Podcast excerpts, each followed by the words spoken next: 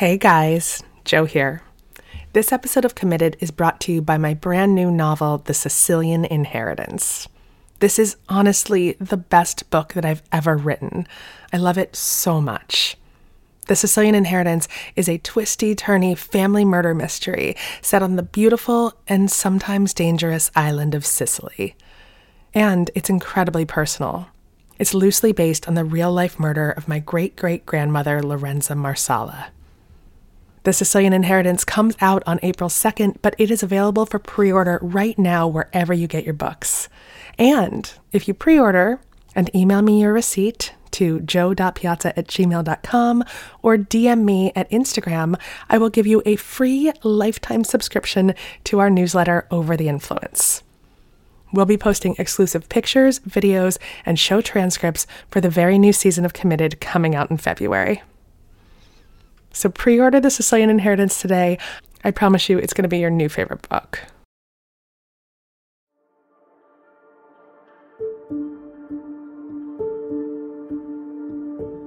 Every new parent worries.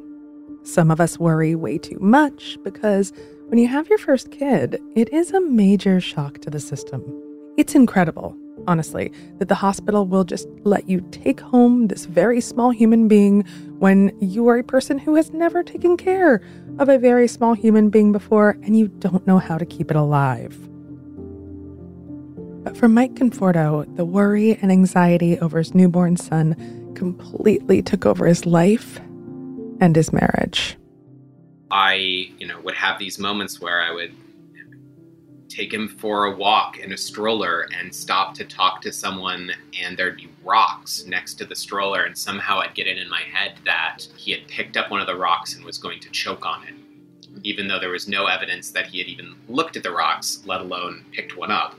And so things like that just kept coming up on occasion over and over and over again. And suddenly, instead of every month or every two months, Mike started having these very intense attacks of anxiety up to several times a day.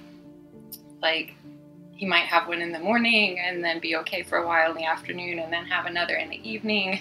And it was just suddenly, it just rocked our world. The term OCD gets thrown around a lot, but we rarely think about the impact that it can have on an individual and their spouse and their children. Mike and his wife Nicole had no choice but to learn how to tame his crippling panic. Otherwise, they'd never have been able to thrive as the parents of two children. I'm Jo Piazza, and this is Committed.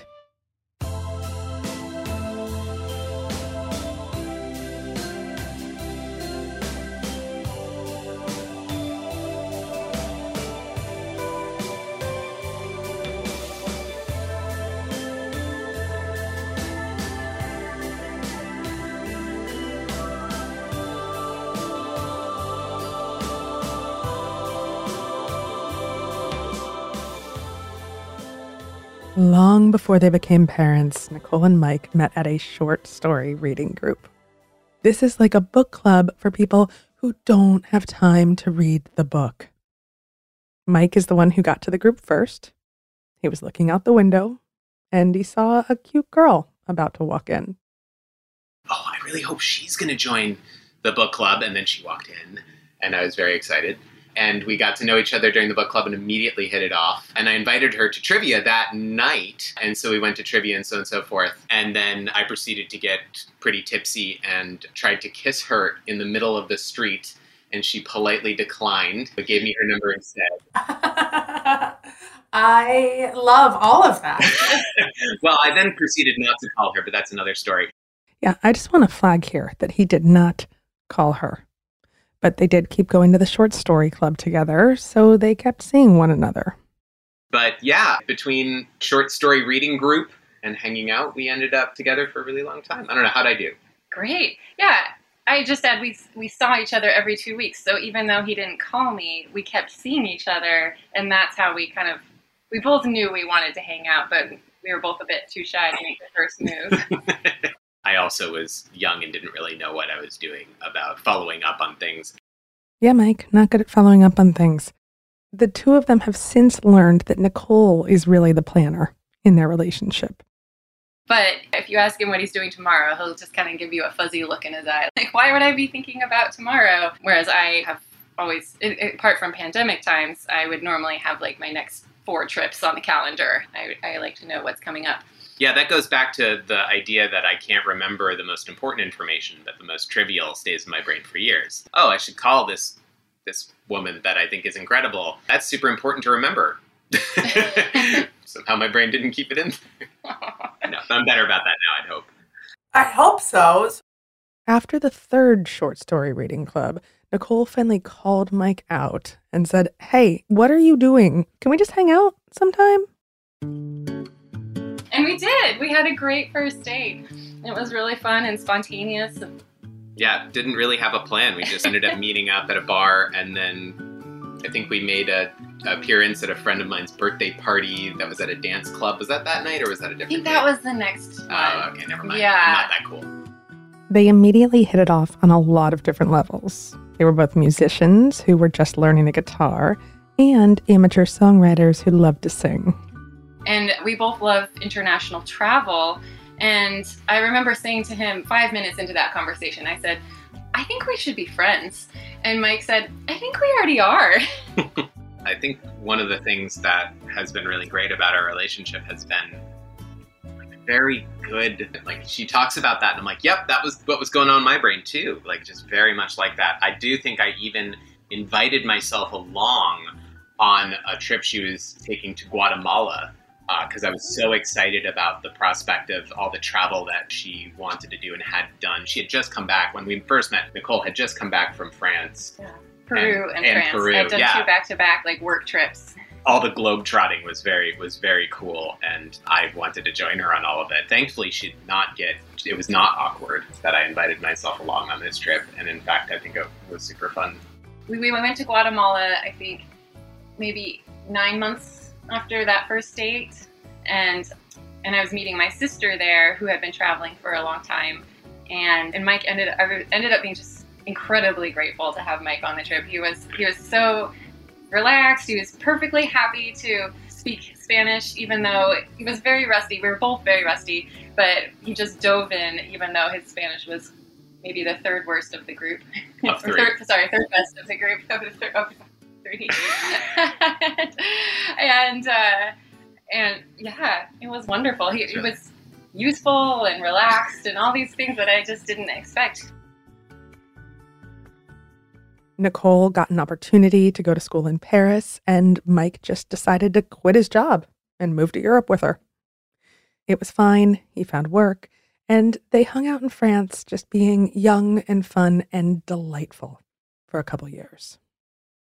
While we were there, we recognized that we were probably going to be together forever and then very unromantically, there was always this thing nagging in the back of our heads. Oh, if we want to stay here, then we need paperwork. And so maybe we should get married because that will simplify the paperwork. So I decided I would pull the trigger on proposing to her while we were in Paris. I'd say, honestly, looking back, it was mostly because I knew it would be so darn romantic to do. So I, I took her on a on a. I mean, she knew it was going to happen. None of this was super surprising, but it was very it was very romantic. We went on a boat cruise along the Seine that ended at the Eiffel Tower right when it lit up, and I proposed to her on that dinner cruise. It was really lovely. It was so damn romantic. And then we finally did get married, but we did that back in the states. So we flew back to have to have actually two mar- two weddings, one on the East Coast with family there, and one on the West Coast with family there, because our families are kind of split across the coast. So we had a lot of celebrating for our for our wedding. That was super fun. They eventually moved back to New York and started trying to get pregnant. But they kept traveling, kept having fun, and then eventually they had their first child. It was about four months after their son was born that things started to change. That Mike started to change. His intensely creative and sometimes messy brain took a turn for the worse. We'll get to that after a quick break. Hey guys, Jo here. This episode of Committed is brought to you by my brand new novel, The Sicilian Inheritance. This is honestly the best book that I've ever written. I love it so much. The Sicilian Inheritance is a twisty, turny family murder mystery set on the beautiful and sometimes dangerous island of Sicily. And it's incredibly personal. It's loosely based on the real life murder of my great great grandmother, Lorenza Marsala. The Sicilian Inheritance comes out on April 2nd, but it is available for pre order right now wherever you get your books. And if you pre order and email me your receipt to jo.piazza at gmail.com or DM me at Instagram, I will give you a free lifetime subscription to our newsletter Over the Influence. We'll be posting exclusive pictures, videos, and show transcripts for the very new season of Committed coming out in February. So pre order The Sicilian Inheritance today. I promise you it's going to be your new favorite book.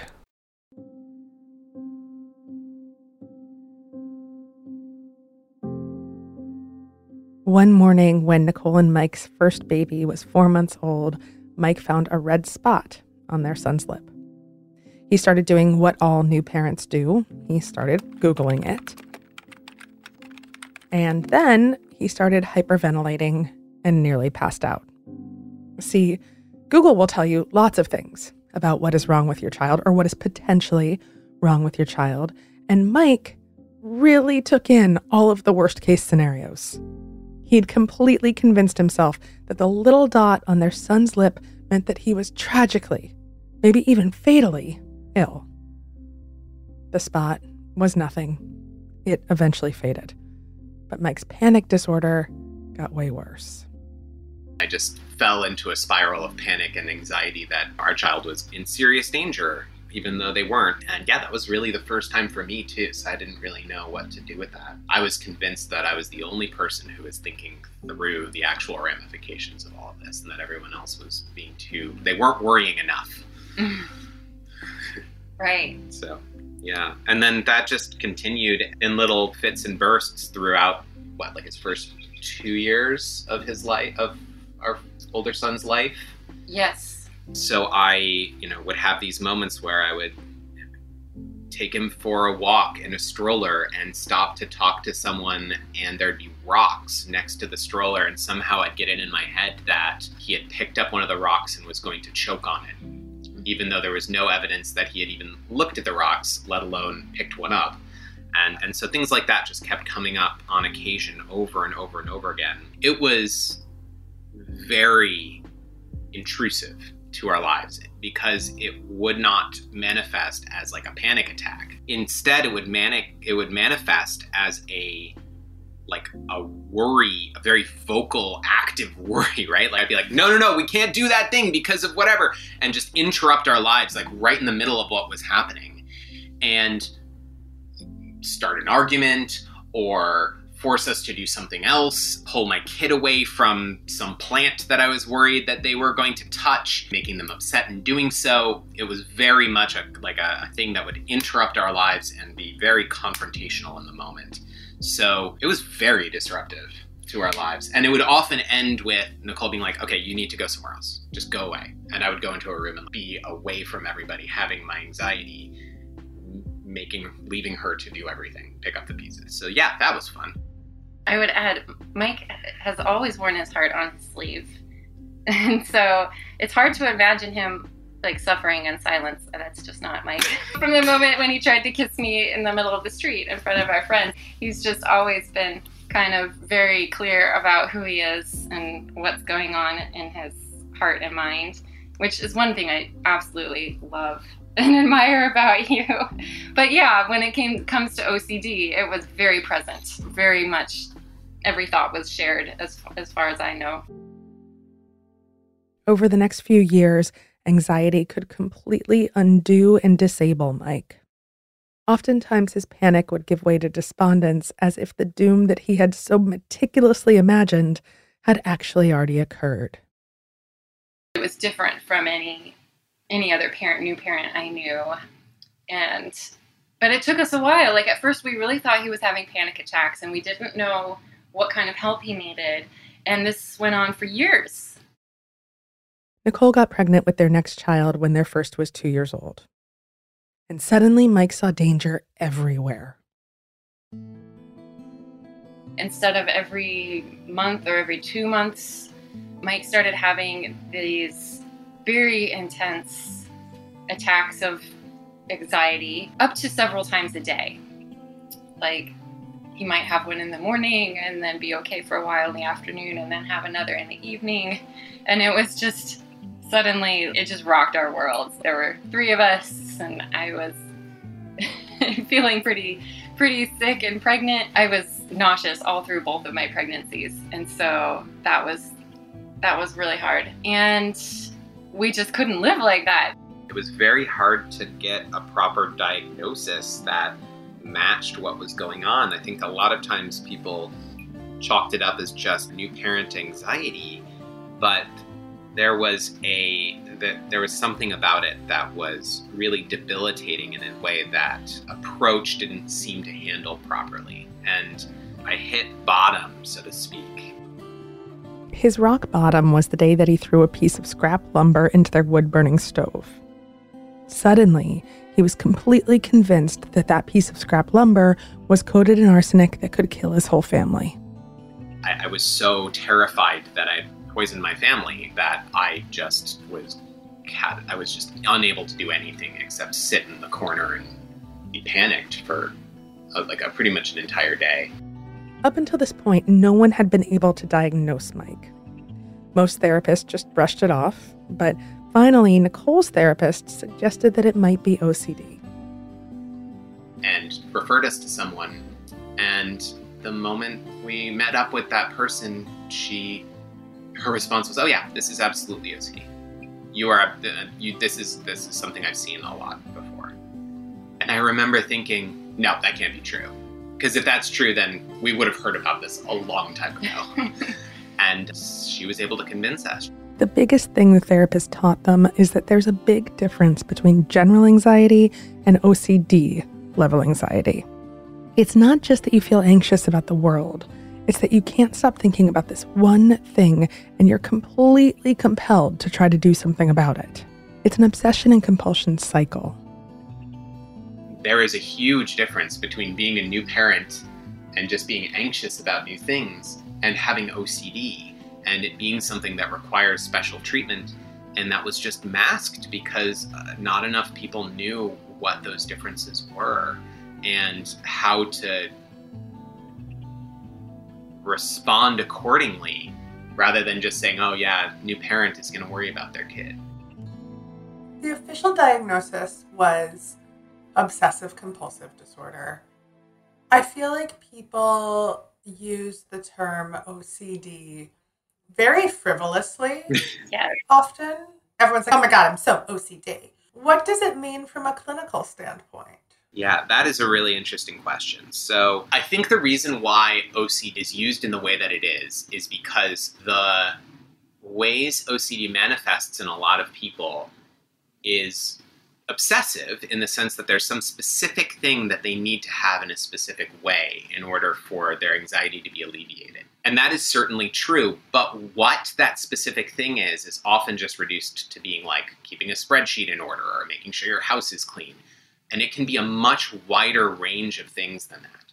So, an example of something that I learned that I didn't know could be an obsessive, an OCD obsession is is intrusive thoughts. Having a thought that you don't want to have, and you just find yourself unable to move away from that thought. What happens is you have some obsession, you have a thought that you just can't get out of your head. And that thought escalates and escalates, and you just can't stop thinking about it. It escalates into something that is all consuming.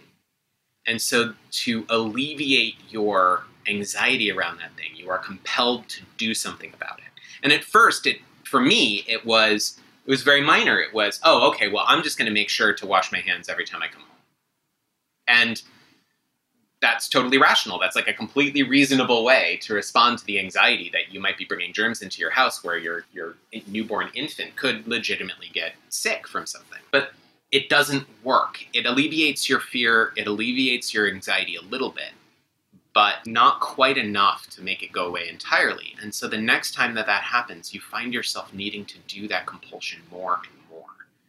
And that's when it starts to interfere with your life. So the hand washing example is a really great one. I ran into this sort of in the middle of my OCD where I'd wash my hands, I'd be done with it, I'd walk away, I'd go, I'd still feel anxious, and I would think about how maybe I didn't wash my hands correctly or I touched something that might have made my hands dirty again. I'd go right back in and wash my hands. The one that got really bad for me was making sure that the house was in a good state before I left it, including locking doors, turning off stoves, that sort of thing.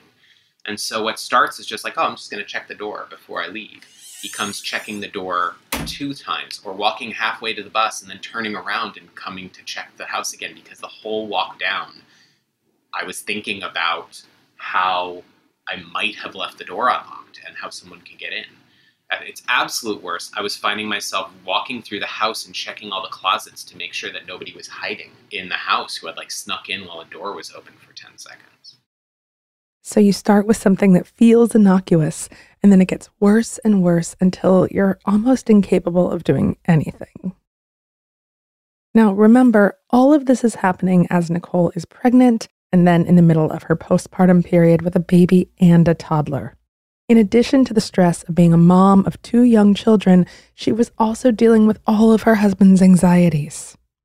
This was not easy on her or on their marriage. More after a quick break. Hey guys, Jo here. This episode of Committed is brought to you by my brand new novel, The Sicilian Inheritance. This is honestly the best book that I've ever written. I love it so much. The Sicilian Inheritance is a twisty, turny family murder mystery set on the beautiful and sometimes dangerous island of Sicily. And it's incredibly personal. It's loosely based on the real life murder of my great great grandmother, Lorenza Marsala. The Sicilian Inheritance comes out on April 2nd, but it is available for pre order right now wherever you get your books. And if you pre order and email me your receipt, to jo.piazza at gmail.com or DM me at Instagram, I will give you a free lifetime subscription to our newsletter Over the Influence. We'll be posting exclusive pictures, videos, and show transcripts for the very new season of Committed coming out in February. So pre order The Sicilian Inheritance today. I promise you it's going to be your new favorite book.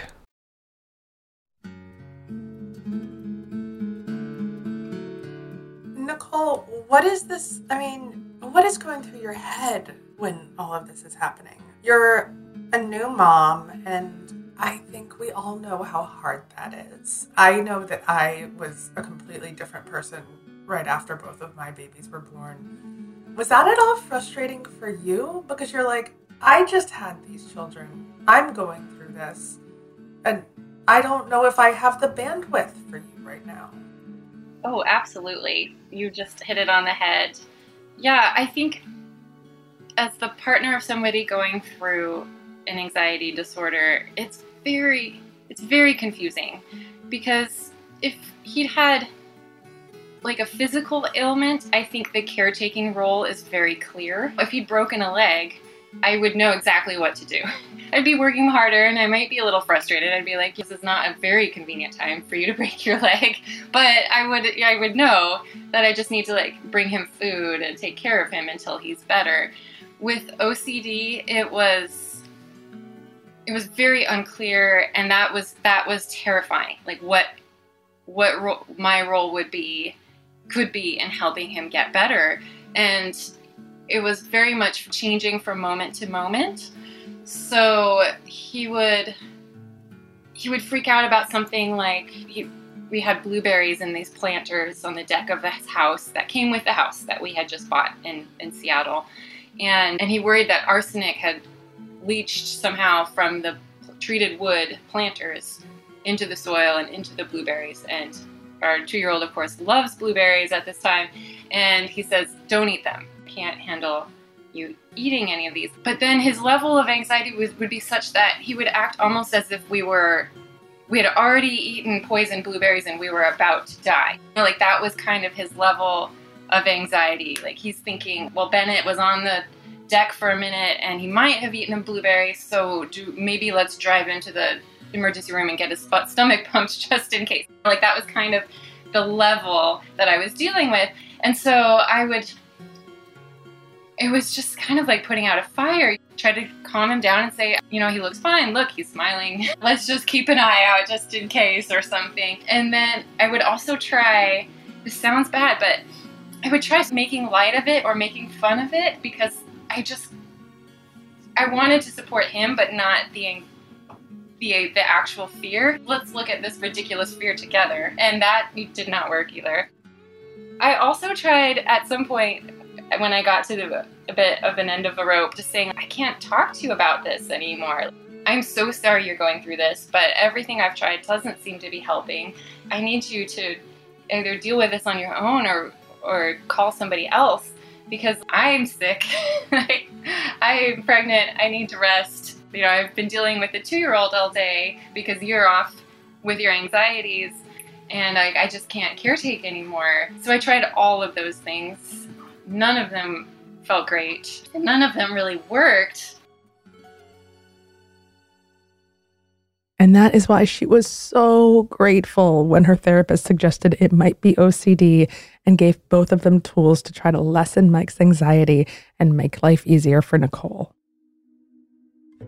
My therapist suggested that Mike use a code phrase when so now when he needs to when something's really about to happen, you know, when he's feeling the, a strong anxiety, he uses a code phrase, and that's just so that he doesn't upset the kids who are just, I think, too young to to be to help or process what's going on, and that makes family life a lot easier. And we don't need it very often; it's pretty rare, but that that way, Mike's job now and part of his treatment is sometimes instead of uh, asking for reassurance, he needs to talk to somebody and what this is what the therapist's words were, this is the OCD specialist's words were a reasonable person. He needs to find a reasonable person and ask them what they would do. And then whatever that is, he has to do. And so rather than make me his reasonable person, if the kids are around, he goes into another room and calls somebody else. So, the therapy that I was prescribed and had to do is called exposure response prevention,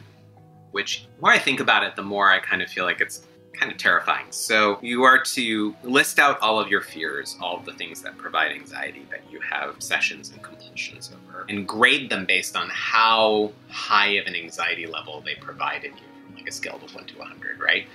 And at this point, by the way, I had probably 20 of these, so it was a long list. You start at the ones that provide you the least anxiety, but still give you some anxiety. And you are to put yourself, you are to expose yourself to the thing that causes that anxiety and then do nothing. Don't compel yourself to do anything. Just sit with the anxiety for as long as you possibly can. So, in other words, you're putting yourself in a place of extreme discomfort and then staying there as long as you can. It sounds terrible. And then, as you get better at that, you move up your ladder. So, I mean, the ladder example is a really great one. Let's say you're afraid of heights. Although I don't think I would recommend this as a therapy for for fear of heights. I'll use it as an analogy for OCD. You would get a ladder and you'd step up one step on the ladder and you would wait as long as you could with that anxiety to get off the ladder and then later you'd come back and you'd step up two steps until you were able to make it all the way up the ladder without too much anxiety. So for me it was things like eating berries from the planters. Just eating one berry and not doing anything about it, sitting and dealing with that anxiety. Because the more parent, this is how I understand it, the more my brain and my body were sitting with that anxiety, the higher my tolerance could be of that anxiety again. And I would find myself not needing those compulsions to alleviate those obsessions and, and the anxiety that went along with them. And it worked. I did this I had to do it on my own for a while. I had some guidance, but it was very much self motivated. And I probably did it for a couple months. I have these lists of all of my anxieties and how and my exposure res- response prevention strategy for them. And it was extremely effective. And so I was able to go from having, you know, 20 or 30 of these things. I look back on the list and there are a couple things there that still will provide me anxiety, but it's probably 3 And even in those circumstances, if I ever feel anxious about it and I have, I joke, it's, there's lots to do, so I don't always have the emotional or physical energy to do one of these exposures, I will force myself to do something that gives me discomfort and sit with it for as long as I can. And that reduces the future anxiety of it. In fact, that reminds me I need to go do a couple on some things. I think outside and cleaning outdoor things still provides me some anxiety. So as this spring comes forth, I'm going to have to get myself outside, get myself dirty as a way of doing some exposures, is what it's called. It's been kind of incredible to watch, even though it's just been on me, because you re- you're listening to this this proposal of how you're supposed to fix it, and not only does it sound terrible, it sounds like it's not going to work, but it totally does. It totally worked for me. And it turns out when someone's dealing with OCD, usually a family member is involved in the treatment. In my case, I went with him, and it was such a relief, I have to tell you, to be given a role, to, to be told what to do, because I had just been flailing almost as much as poor Mike had. I, I felt so much for him this whole time, but it's hard to watch your your spouse go through something so terrifying and just not know how to help. And I'm so grateful in the end that that the OCD specialist did give me a way to help they had to implement these tools as quickly as possible when their new baby was born. He was healthy and wonderful, but he did have some kind of sleep disorder where he would just scream in the middle of the night for hours on end. So we had to kind of immediately move to all of our focus and energy on that and getting through the day and helping our older kid like adjust to this terrible reality of having zombie parents. And then the pandemic hit and that's that's and so we never really had a chance to like process what happened with the OCD and that's I think that's what compelled me to write about it is just like this was a chapter of our lives that was really intense and important. Nicole did write about it. Last August, she wrote a modern love column for the New York Times entitled A Marriage Stressed by Obsessions and Compulsions. And in the midst of a global pandemic, an essay about panic and compulsions really touched and helped a lot of people. Speaking of the pandemic, nothing really trains you for a world where everything is anxiety inducing, like having an actual anxiety disorder.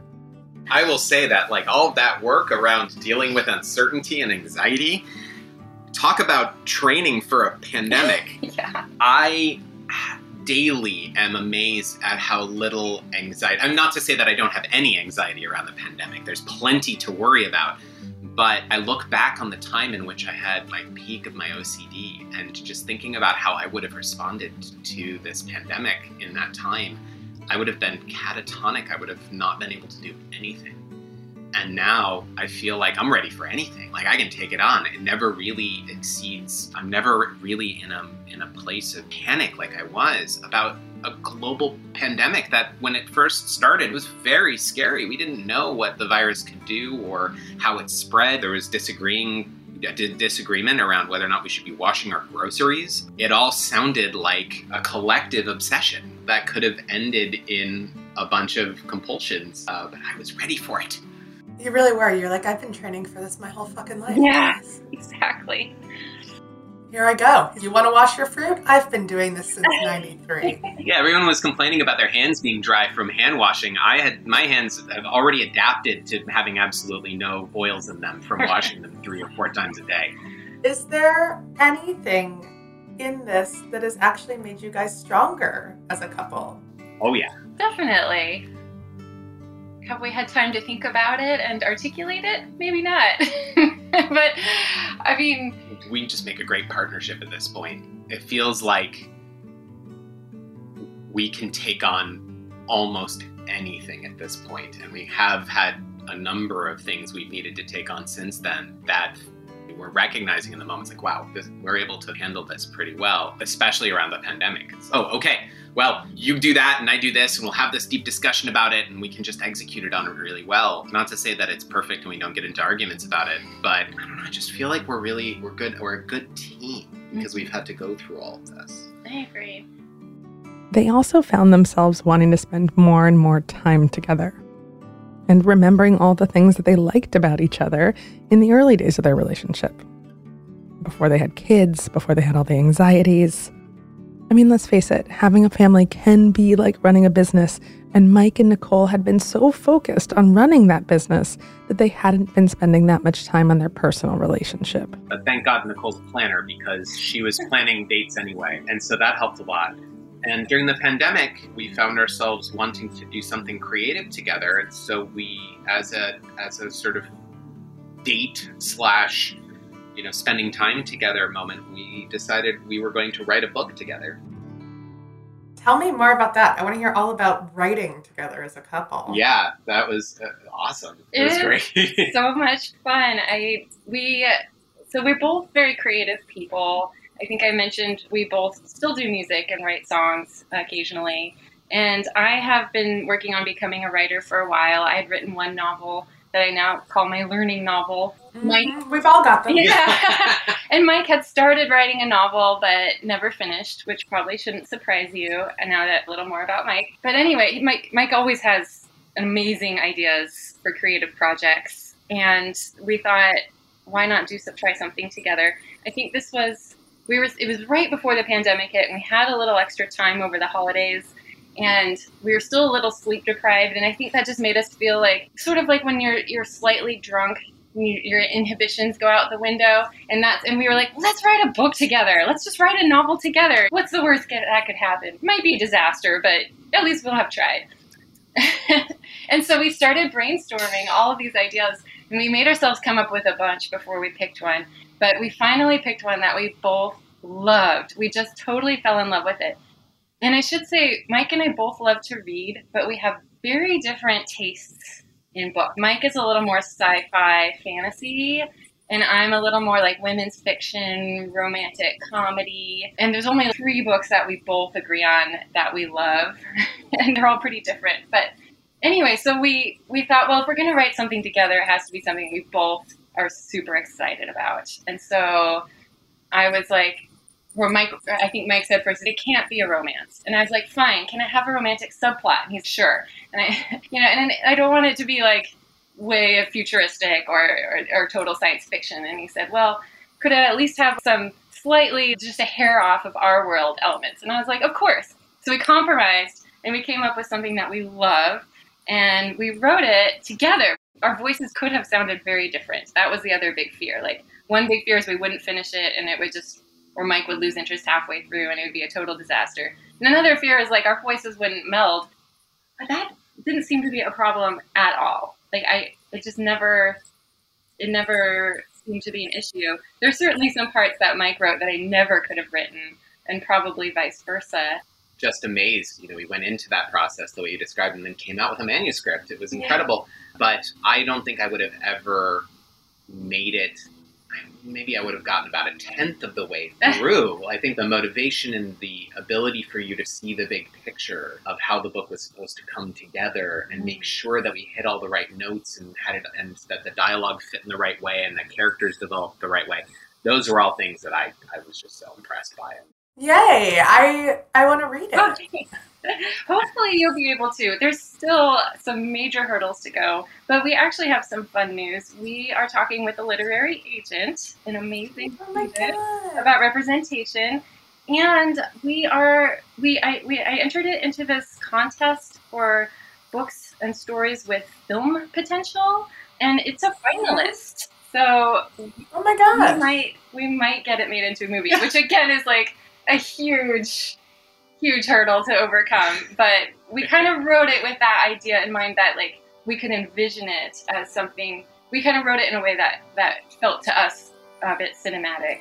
Yeah. And so it's amazing to have that validation from this from this contest. So anyway, we'll see. Hopefully, this is very very exciting. Congratulations, guys.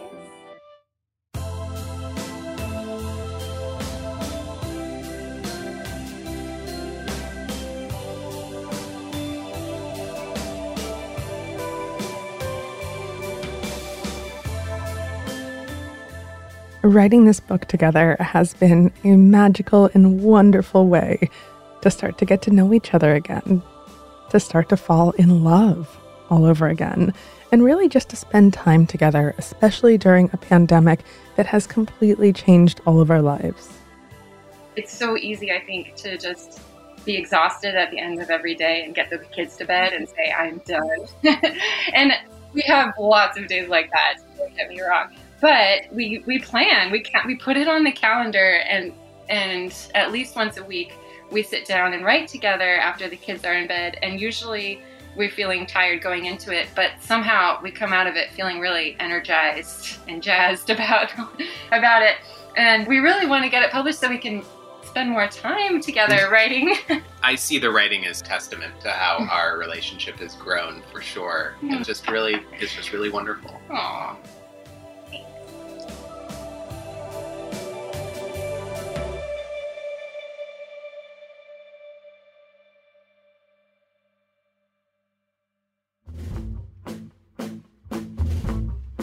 This episode was hosted and reported by Jo Piazza. A very special thanks to Mike and Nicole. Committed is produced by Ramsey Yunt. The executive producers are Jo Piazza and Tyler Klang. Theme song by Tristan McNeil.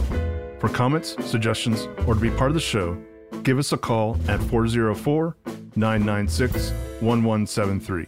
That's 404 996 1173 or send us an email at jo at committedpodcast.com. That's J O at committedpodcast.com. Committed is a production of iHeartRadio and produced in our studios located in Atlanta, Georgia. For more podcasts from iHeartRadio, visit the iHeartRadio app, Apple Podcasts, or wherever you listen to your favorite shows.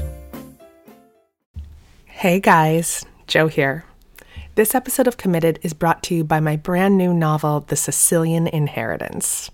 This is honestly the best book that I've ever written. I love it so much. The Sicilian Inheritance is a twisty, turny family murder mystery set on the beautiful and sometimes dangerous island of Sicily. And it's incredibly personal. It's loosely based on the real life murder of my great great grandmother, Lorenza Marsala. The Sicilian Inheritance comes out on April 2nd, but it is available for pre order right now wherever you get your books. And if you pre order and email me your receipt to jo.piazza at gmail.com or DM me at Instagram, I will give you a free lifetime subscription to our newsletter Over the Influence. We'll be posting exclusive pictures, videos, and show transcripts for the very new season of Committed coming out in February. So pre order The Sicilian Inheritance today. I promise you it's going to be your new favorite book.